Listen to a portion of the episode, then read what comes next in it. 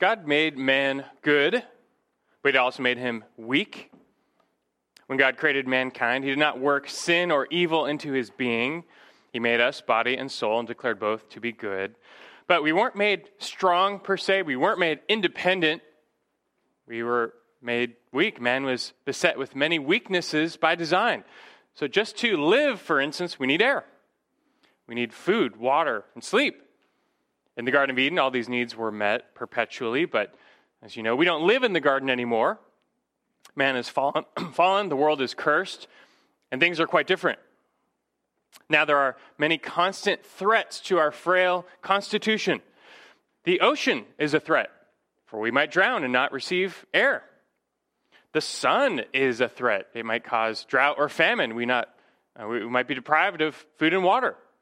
Even sleep itself is a threat. We are rendered unconscious a third of the day and prone to harm. The ultimate picture of man's weakness is our need for sleep, I think. A third of our existence we're rendered incapacitated. It's not a very safe thing. Threats to our physical lives abound. The second biggest threat we face is other humans. I don't think high walls or locked doors would have been required in Eden. But now that sin reigns, man is prone to take what he wants and hurt others who stand in his way. And speaking of sin, just talk about man's weakness. Man was so weak that he was easily uh, tempted and captured by Satan. Man's fall into sin didn't take long, it was short, it was easy. Now, man has a nature that is enslaved to sin, and temptations and spiritual threats abound, which seek to increase our sin. And that's a real problem because the biggest threat we face of them all is God. God Himself is our biggest threat. God is perfectly good, holy, and righteous. He made us to be that way. We are no longer that way. We are entirely not good, not holy, not righteous. And the consequence of this, though, is God's wrath, which is the expression of his righteous indignation toward sin. Romans 1:18 For the wrath of God is revealed from heaven against all ungodliness and unrighteousness of men who suppress the truth in unrighteousness. It's like a dam that is cracking and crumbling and starting to, starting to break. We, we live under the constant threat of being swept away by God's judgment at any moment because you don't know the hour in which you will die. And then Hebrews 9:27 says it's appointed for men to die once and then comes judgment. So being so thoroughly weak, what man really needs most is just help. We need help. We have many problems, physical, spiritual, many threats, physical, spiritual, and most of them there's very little we can do about them to help ourselves. We are often helpless. So we need therefore help Without help, we will perish. We need help physically. Sometimes we need help finding air or food or water or security. And we need help spiritually. We need most of all forgiveness from our sins and then deliverance from temptation and the schemes of the devil. God knows all this. He's not surprised by our needs. He sees our helpless state. He is, in fact, the one who made us, designed us to be weak, that we might live in a constant dependence on Him, for that glorifies Him. In reality, we depend on God for every breath, and we most certainly depend on God for, for salvation. But God is glorified when we finally come to realize this. We give up our rebellion against Him, and instead we go to Him for help. He is the source of all help. And God promises to hear and answer that the cry for help infinite name and deliver us and forgive our sins. You should cry out to, to God for help in trouble. Psalm 46, verse 1 says, God is our refuge and strength, a very present help in trouble. Really cry out to God for help in all things. Psalm 121, I will lift up my eyes to the mountains of dependence and trust in the Lord. And God is pleased to receive and answer such prayers in faith. This should be our faith, and therefore these should be our prayers. that is what we're going to find this morning as we return to the Lord's Prayer. The Lord Jesus teaches us how to pray. He knows our frame and our weakness. He sees all the threats we have living in a fallen world, and that's why he leads us in, uh, in how to pray to include a plea for help. Turn to Matthew 6. Matthew chapter 6, we come to finish our study through the Lord's Prayer this morning. Matthew chapter 6, the end of the Lord's Prayer. We're right in the middle of the Sermon on the Mount. In fact, you could say the Lord's Prayer is, is the, the peak of the Sermon on the Mount. From here on out, we will descend back down the Lord's teaching to finish this sermon. But this sermon is all about showing us righteous living as citizens of Christ's kingdom. We await the fullness of this kingdom to come, but as, as made citizens of it right now, how ought we to live? We've learned so much already. Presently, we're learning how to pray. How ought we to pray, to depend on God? Christ is showing us how to commune with God, who's our Father in heaven. This prayer begins with the right recognition of the transcendence and immanence of the one to whom we pray. That's why Jesus leads us to begin prayer with praise. Back in verse 9, it starts off, Hallowed be your name. God's name is, is worthy, holy, set apart. For who he is and what he's done, he's just worthy. And from that recognition flows everything else. Like verse 10, your kingdom come. Now we long for the reign of God to come on earth, not our own reign, his reign to come, that all might hallow his name. Verse 10, your will be done on earth as it is in heaven. With a God like this, how could we ever pray, our will be done? How could we ever think our will is better than his will? No, now we submit and bow down to his will, seeking only his revealed will to be done in this world, in our lives. Already, you can see with the first three petitions, Jesus sets our focus on God. Prayer is, is not meant to be man centered, but, but God centered, God exalting. It, it it's praise. But Jesus assures us God is our Father who sees our needs, our frailties, our weaknesses. He does care for us, He is ready to help us. And so Jesus next leads us to pray basically for help. First, for physical help. Verse 11 Give us this day our daily bread. This is no plea for abundance, it's a modest prayer, but it's actually designed to keep us in a daily dependence on God. It keeps us in a posture of dependence on Him. Pray that God would meet all the needs of the day, each and every day. And then Jesus also shows us how to pray for spiritual help, verse 12. And forgive us our debts, as we also have forgiven our debtors. This was our subject last week. It shows really our deepest need. we need most from God forgiveness. You know, with daily bread, in a sense, in a sense, there are human means to get daily bread if you're desperate for it. You could work, you could beg, you could steal. But there are no human means to get forgiveness.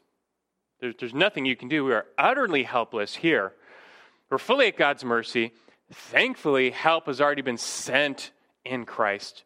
The Savior has come. He has died on the cross. He has risen from the dead to pay for your sins, to forgive you your sins. And Jesus does that once for all when you come to faith in Him and promises to continually cleanse us before the Father. That we learned last week. But there's one last part of this prayer, this, this final petition to which we turn our attention to this morning. It comes in verse 13, where he says, And do not lead us into temptation, but deliver us from evil. This is not two requests, it's two sides of the same request, but it is a final plea for help, for spiritual help, for protection, for deliverance.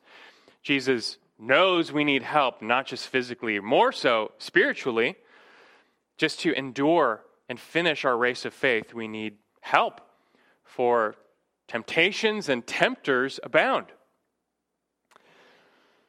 And our study through this Lord's Prayer has been informing, but more so convicting, and I hope reforming.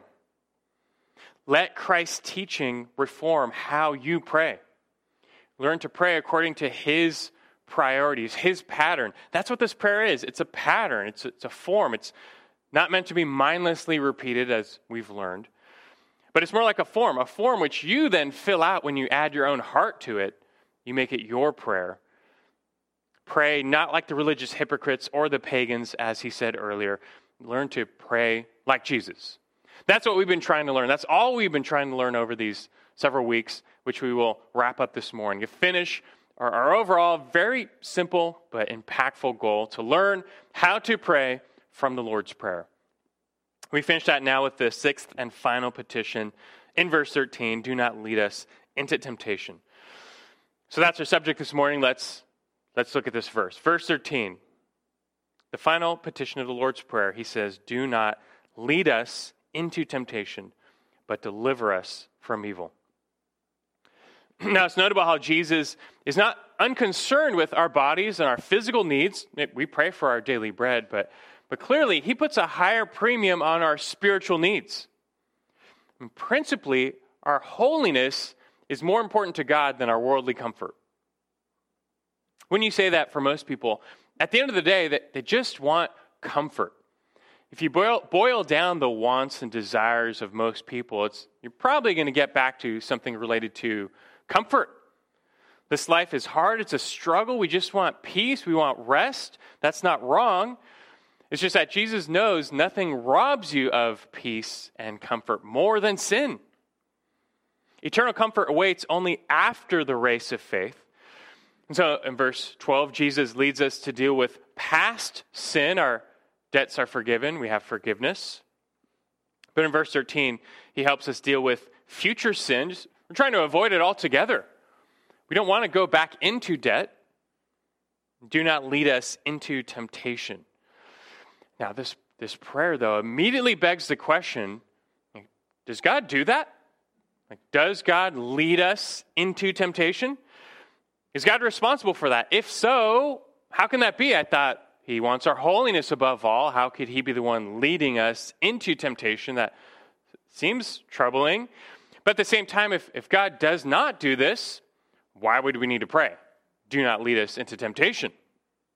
So the relationship between God and our temptations must be answered if we're going to pray this prayer meaningfully. So let's answer that. Keep your finger in Matthew 6, but turn over to James chapter 1 because it is the half brother of Jesus, James, who tells us in unmistakable terms that God tempts no one. God is not the tempter. God himself never plays the role of the tempter to sin or evil. That we establish first. God is not the tempter. James 1:13. Let no one say when he is tempted, I'm being tempted by God, for God cannot be tempted by evil, and he himself does not tempt anyone. Enough said, doesn't get much clearer than that. But look, here G- James uses the verbal form of the same word for temptation Jesus uses in the Lord's Prayer. That word is peirasmos. Just kind of remember that peirasmos, temptation. Do not lead us into peirasmos, temptation. God himself is never tempted by evil. There's zero inclination to evil in God's nature, so he's, he's untemptable. And accordingly, he's not the one to tempt us. He does not tempt anyone. Scripture is clear God never does evil, he's not the author of evil. 1 John 1 5, God is light. In him there's no darkness at all. That's speaking ethically. So we must affirm right away that, that God never tempts us. We affirm that. But you'll notice in the Lord's Prayer, it's not, we're not praying that do not tempt us. We're praying do not lead us into temptation. So we can agree God does not tempt us, but, but might he lead us into a temptation? Well, let's keep going. Then we know God is sovereign over all things. That includes evil. God is sovereign over evil. He's sovereign over all the secondary agents who are responsible for bringing evil into this world. That includes Satan, demons, and fallen humans who rebel against his will.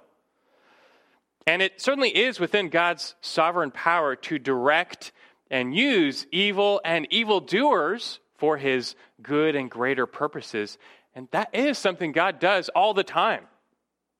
He's allowed sin and evil to enter his good creation for a very short time compared to eternity.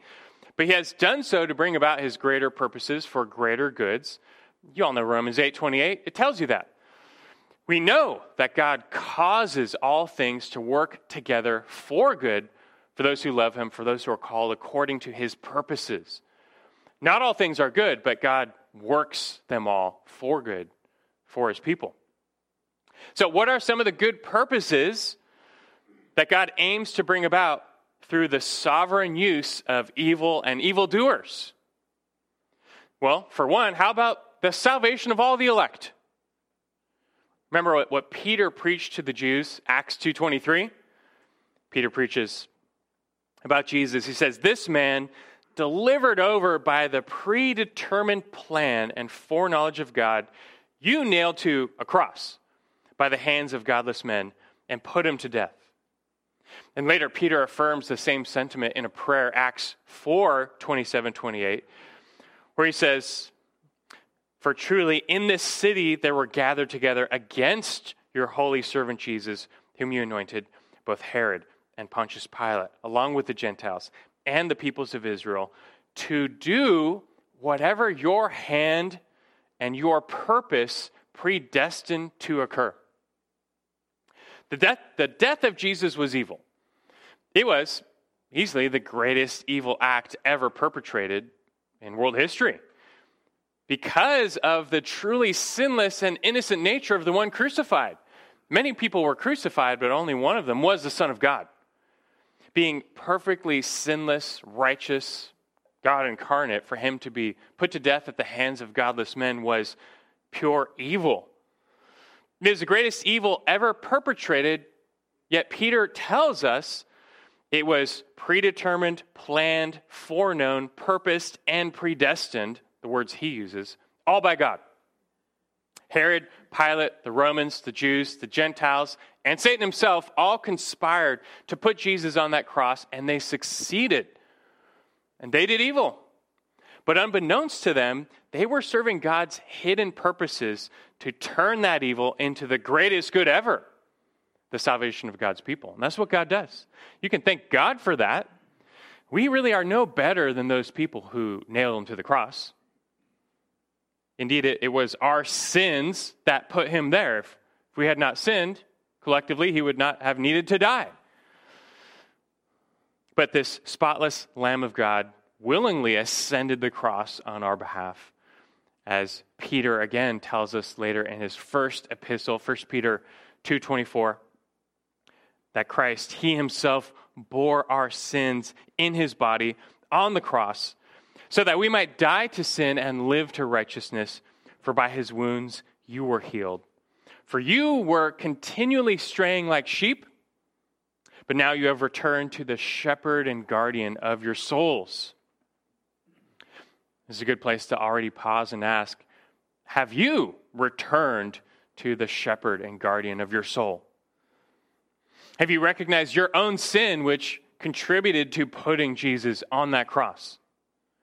Have you turned from your wicked way and cried out to this crucified but risen Savior to, to save you, to forgive you by that work?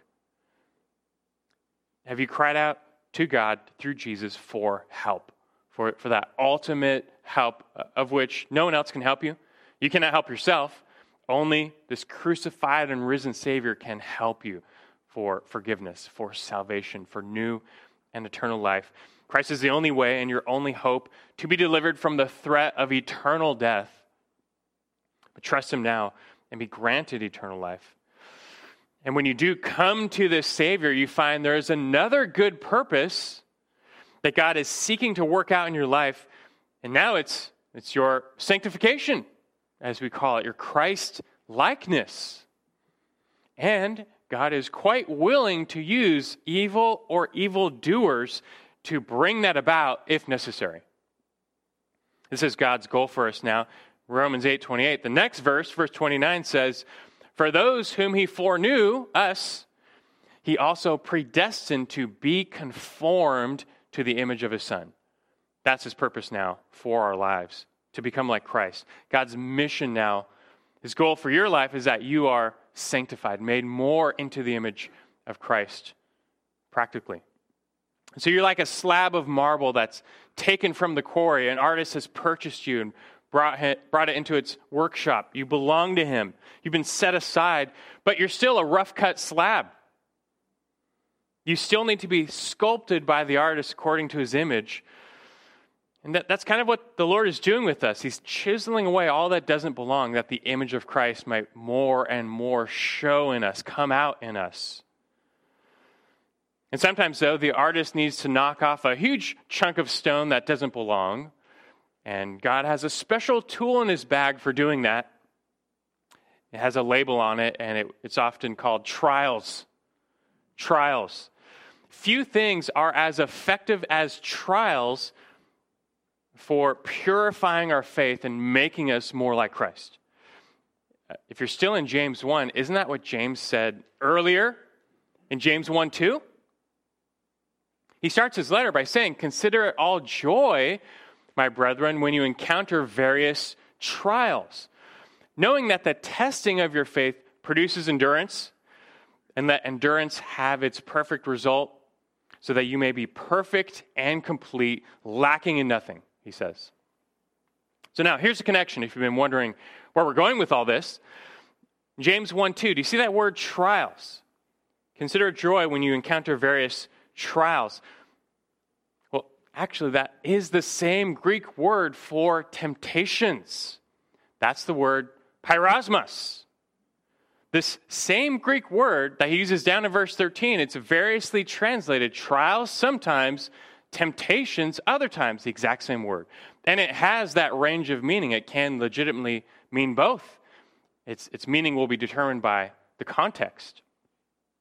So then we now have to ask so, so, which is which? How do you know? Is it a trial? Is it a temptation? What is the difference, when you think about it, between a trial and a temptation?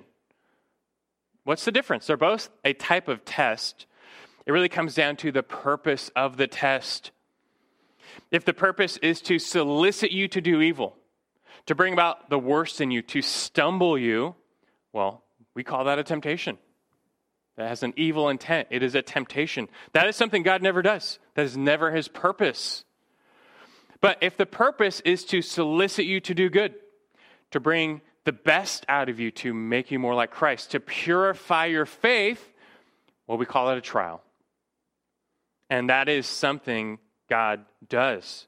God is happy at times to test us by fire. He puts us in the fire not to consume our faith or to cause us to sin, but to burn away what that doesn't belong and to bring us out on the other side tested, proven, verified, more like Christ, as Peter says in 1 Peter 1.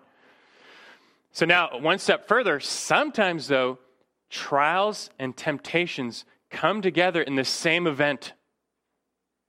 There are several events where you have an evil agent tempting a person, but at the same time, God intends that event to be a test, a good trial.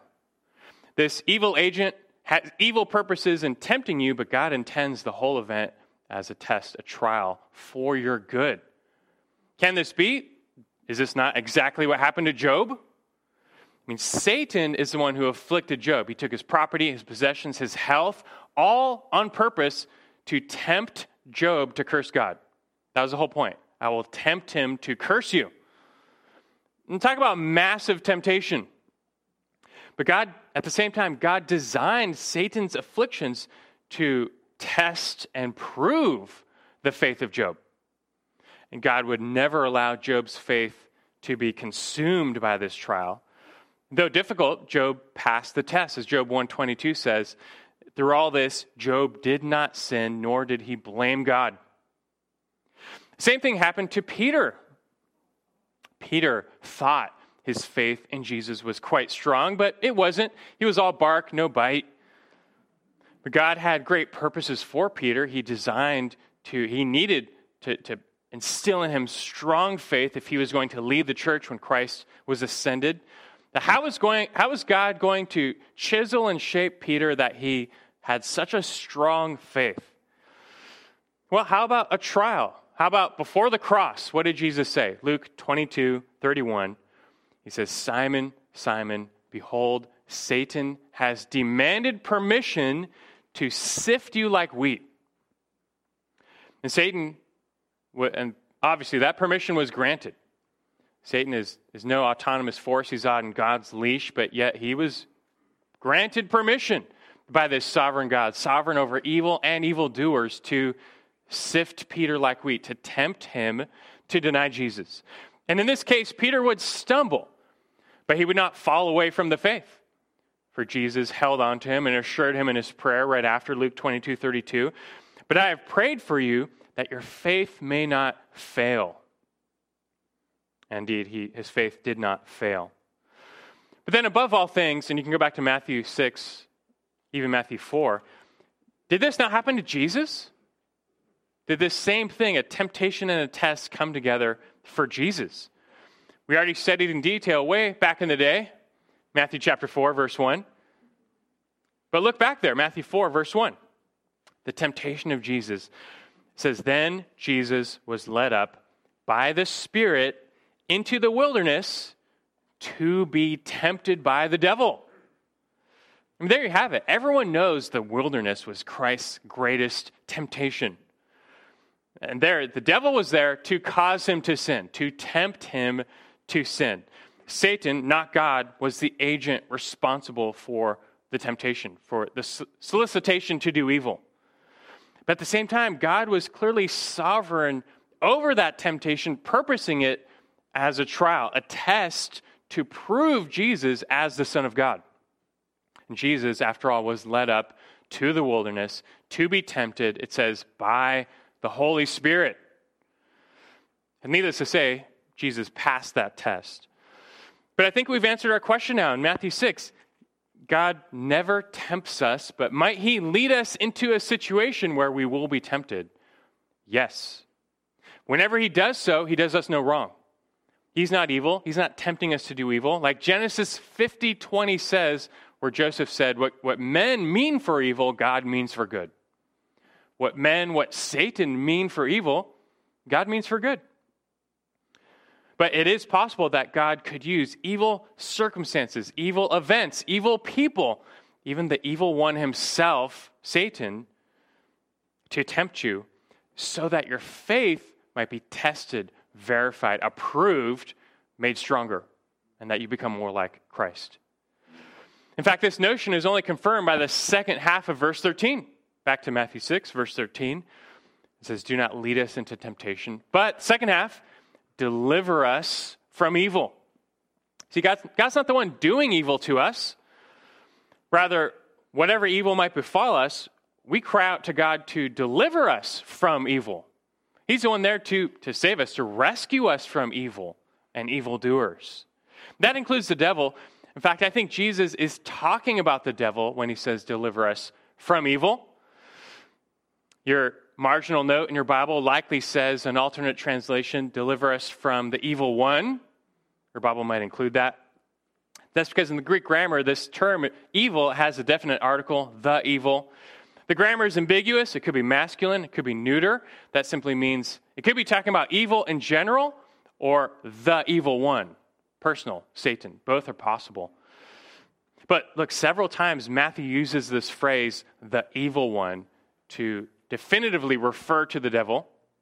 As does Paul, Ephesians 6:16. 6, we need the shield of faith to extinguish the flaming arrows of the evil one, Satan. Jesus, same thing, his high priestly prayer, John 17, 15. He prayed for his disciples. I do not ask you to take them out of the world, but to keep them from the evil one. Same term. And there are plenty of verses where Satan is called the evil one.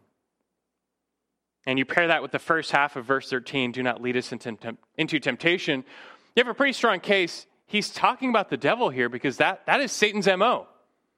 He is the evil one who, through his spiritual forces, works to lead us into temptation. He's the one leading us into temptation, not God. We go to God to deliver us from it. Now, this is not to say Satan is responsible for all of our temptation. 1 John 2:15, the world can tempt us. James 1:14, our own flesh can tempt us and does so most often. But it is primarily Satan and his forces whom God sovereignly uses as an external agent to test us and purify us. And though Satan means all such attacks for evil, God always means them for our good. So, to, to kind of recap here, Christ says, Do not lead us into temptation. He doesn't say, Do not tempt us. You never need to pray that. God never tempts. He's not, uh, that never plays the role of the tempter. You never need to pray, God, don't tempt me. But can God lead you into a testing where you might be tempted by the evil one? Yes. From the evil one's perspective, you're being led into a peirasmos, a temptation to, to make you do evil, to, to stumble you.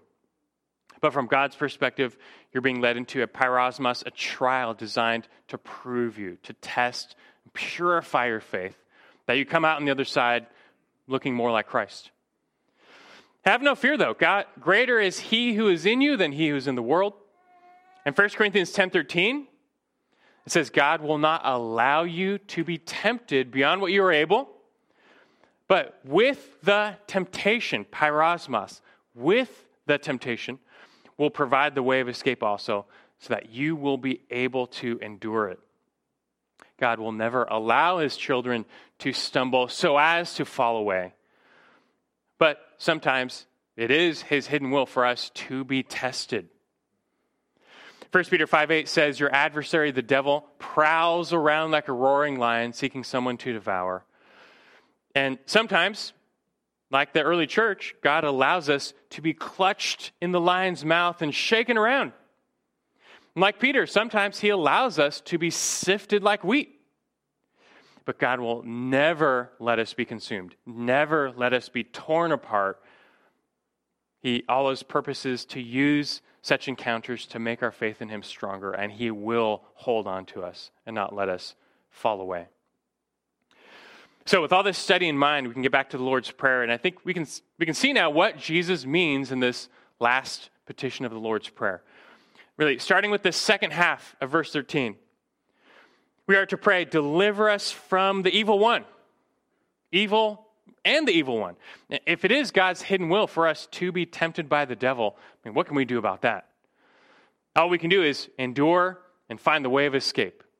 But you better not do that in your own strength. The point is that you better be praying to God for help. Help rescue me from the evil one, deliver me from his temptation. The term deliver means rescue, as if you're being snatched from the jaws of a lion. Not long ago, there's a video online of a, zoo handler, this lady uh, putting on a, a kid's birthday party at a zoo with an alligator there, feeding the alligator. And she wasn't looking. The alligator unexpectedly bit her hand and locked on. She tried to free herself. She obviously couldn't. And then the alligator started to roll. You know what that means. So she tried to resist as best she could, but talk about helpless. There's nothing you can do. You're, you're, you're lost. But thankfully, a rescuer, a deliverer jumped in there and freed her. Her hand was saved. That's what we need. We need a rescuer at that point. We need a deliverer, for we are weak. And as often as we find ourselves in the clutches of the evil one, which is to say, as often as we find ourselves under great temptation, pray for God's rescue. Pray that he would empower you to flee temptation. 1 Corinthians 6:18. Pray that he would just make wide open the way of escape and embolden you to take it. In reality, we never know where our temptation is coming from, be it the world, the flesh, or the devil. We don't have eyes to see that, but it doesn't matter whether we're being tempted by evil or the evil one, because our response is to be the same. It is to stand firm in the faith, put on the armor of God, defend against the flaming arrows, flee temptation. But to do all that, you had better be praying for God's help, for his rescue, for his deliverance when that temptation comes, because spirit is willing, the flesh is weak. How, how long are you going to last by yourself? In fact, how often do you prove to be weak when under attack? When you are tempted, how strong are you? What, what's your track record? Battle by battle, fight by fight, how often do you overcome, flee the temptation versus fall into the temptation. Everyone's got a track record. How about when you're alone? How about when you're tired? How about when it's late at night? How about when you're already in sin? I mean, man is weak. We are still so easily taken down by temptation. At the very least, then, should you not be regularly praying like Jesus says, just Lord, deliver me from evil and the evil one. Strengthen me in the inner man to resist.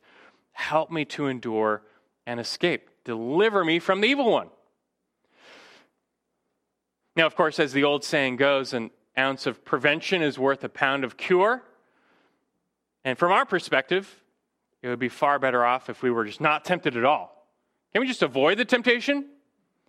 We have no such control, but still, it would be better off if we never got our hands stuck in the alligator's mouth to begin with, from our perspective.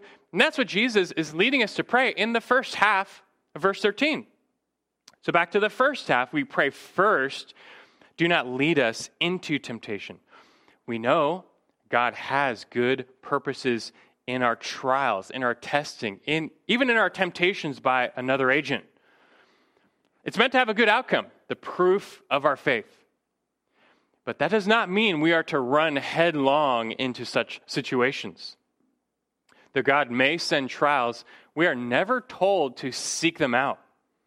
I mean, with our limited wisdom and strength, uh, you would do well to leave it entirely up to God to be the one knowing when to send a trial. Do not be so foolish and headstrong to throw your, mouth, your head into the, the mouth of a lion as some display of strength, thinking you can endure. You'll likely be crushed. The disciples show us this. They thought they were invincible, they thought their faith was invincible. Later, Matthew, you can go to Matthew 26 if you want. Matthew 26, 33, Jesus tells him he's about to be crucified. Peter says, Even though all may fall away, because of you. I will never fall away. It's Peter. I will never fall away. And the next verse says, it wasn't just Peter, it says all the disciples said the same thing. They all were saying, We will never fall away. And they failed to humbly acknowledge the weakness of their flesh, which means, therefore, they didn't think they needed help. They thought they were fine. They were strong enough. They will never fall away. They don't need help. Their confidence in self was misplaced. Right after this, what happens? Jesus takes them to the Garden of Gethsemane to pray. He takes Peter and a few others even closer to pray. And what does he tell them? Matthew 26, verse 41. He says, Keep watching and praying that you may not enter into temptation. He says, For the spirit is willing, but the flesh is weak. Jesus knows better. He knows they are very weak because they are men. So he tells them, You better keep watch. And that speaks of being on the alert for enemies, but he was not talking about the Roman soldiers. He was talking about temptation, the temptation to deny him. And practically, you know how you keep watch? By praying. Pray that you may not enter into temptation. But as you know, they, they failed this test because they failed to pray. And we know they failed because they all fell asleep, which again is the perfect picture of man's weakness. Physically, spiritually, we just we fall asleep. We fail to watch and pray, and then we stumble. Now we trust God in all things, even when temptation comes, but the Lord is instructing us essentially to know our limits. So we pray not to be led into the place of testing where we might be tempted, especially beyond what we can bear. And this prayer really just captures the heart of a believer who wants to stay as far away from sin as possible, wants to stay as far away from the edge of the cliff as possible. I don't want to boast and, and show how I can play by the edge of the cliff. Now, we've been forgiven of past debts. I don't want to go back in the debt. Though we are forgiven, I don't want to use grace as a license to sin. We'd rather be kept as far away from the lion's den as possible so far as it's up to us. And so, in all, then, this last petition of the Lord's Prayer, it's a plea expressing, in one part, submission to God's will, but also confidence in God's purposes. Should He so will, we are tested to be tempted. We trust Him. We, we're confident, though, in His strength to deliver us. We pray to avoid the tempting trial, but if it should come, we know we can endure because God is faithful to deliver. So, you keep watch by praying this prayer and witness God's strength deliver you in the evil hour. And also give thanks that God has not left you alone in this fight, this race of faith. He knew you would need some help to run, to fight. And that's why on the night before his death, in that upper room, before Gethsemane, the Lord promised his disciples when he ascended, he would send them another helper, the Paraclete, the Holy Spirit, the helper to come. Now, God, the Spirit, resides within us, sealing us for the day of redemption, empowering us to resist temptation, propelling us to endure. And you should thank the Lord, the Helper has come. And it's not without coincidence that right after promising the Helper, Jesus told his disciples this John 14, 27. He says right after, Peace I leave with you, my peace I give to you. Not as the world gives, do I give to you. Do not let your heart be troubled, nor let it be fearful. God the Father, to whom we pray, God the Son, who died and rose again, and God the Spirit dwelling within are the source of this peace, that the peace you're yearning for. Again, thinking of prayer, wouldn't you say that the prayers of most tend to revolve around comfort? People just want comfort in one of its many forms more money, better health, rest, leisure. Life is hard, it's full of trouble and toil. It's a struggle in a fallen world, and most people, they just want a pain free, trouble free life. That's what they want. And if you were to solicit prayer requests from most people, I mean, it's going to boil back down to some form of comfort. So, God, just, just give me peace, give me rest, give me comfort. And that is not by itself an evil desire. But I hope you know it, it doesn't address your greatest need, looking for that comfort in this world. The, the longing of your heart for peace, for rest, for comfort, that, that's not evil. But you're not going to find it in this world, and you're not going to escape the troubles of this world. This is a fallen world that can't satisfy, in which there will always be trouble. It's that the safety, the security, the rest you long for, it's only found in one place, in one person. It's Christ. Your help comes from the mountain, from the rock, from Christ, the God of peace, from his coming kingdom. That's where the rest is found. His is a kingdom of righteousness. And that's what makes it so peaceful, that kingdom, because the Lord knows what robs peace and comfort the most is what? is sin. This is why Jesus leads us to pray far more for sanctification. We need forgiveness from past stumbles, we need freedom from future temptations. And the point we're making here is you know, why don't we pray more for that? Shouldn't we be praying more for that, for protection from future stumbles? Life is hard, bodies ache, relationships suffer. And keep praying for all that. Please do. But if we are to follow the Lord's lead in the Lord's Prayer, should we not pray more for spiritual things? And here that includes avoiding temptation and being delivered when it comes. So just think right now what, what tempts you the most? How are you struggling with sin and losing? In what area? And the next question would be how much time do you spend praying about that? Praying to resist, to flee, to not enter the temptation. Or when you do, to be quickly delivered from it, to find the way of escape, to overcome.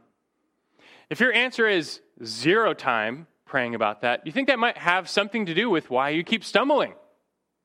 Maybe you should keep watch and pray that you may not enter temptation. Pray for your daily bread. And go ahead, keep praying for your creature comforts, as the Puritans would call them. There's nothing wrong with letting your request be made known to God. If your body is breaking, your business is failing, your wallet is shrinking, it's not wrong to ask God for help. We depend on Him for everything. Ask God for all the help you can think of. But be convicted to pray more for your soul, for your sanctification for kingdom concerns. Make sure you are keeping watch and praying that you may not enter into temptation. And don't delay, don't make excuses. What if Jesus said that to the disciples and they responded back like, well, we kind of need a nap. Or like, didn't get my eight hours, need to take some rest. Right? I would like to finish watching my favorite show first. Can we do this prayer thing later? But no, discipline yourself for the purpose of godliness. 1 Peter 4 7. Discipline yourself for the purpose of godliness, and that has to include prayer. You must be praying. And that has to include, by the way, prayer for one another. In Ephesians 6, which we read in scripture reading, Paul tells the church to put on the armor of God to stand firm against the schemes of the devil.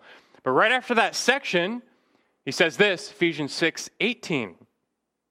He says, after, with all prayer and petition, pray at all times in the Spirit, and with this in view, be on the alert with all perseverance and petition for all the saints we need to be keeping watch for one another as well. We need to be shoring up the defenses and the walls of one another. So, look, you don't, you don't need to stop praying for all the worldly comforts of one another, but make sure you're also asking how do you need to resist temptation? How do you need to fight the flesh? How do you need to be delivered from the snare of the evil one? Uh, just let the Lord challenge how we pray for one another.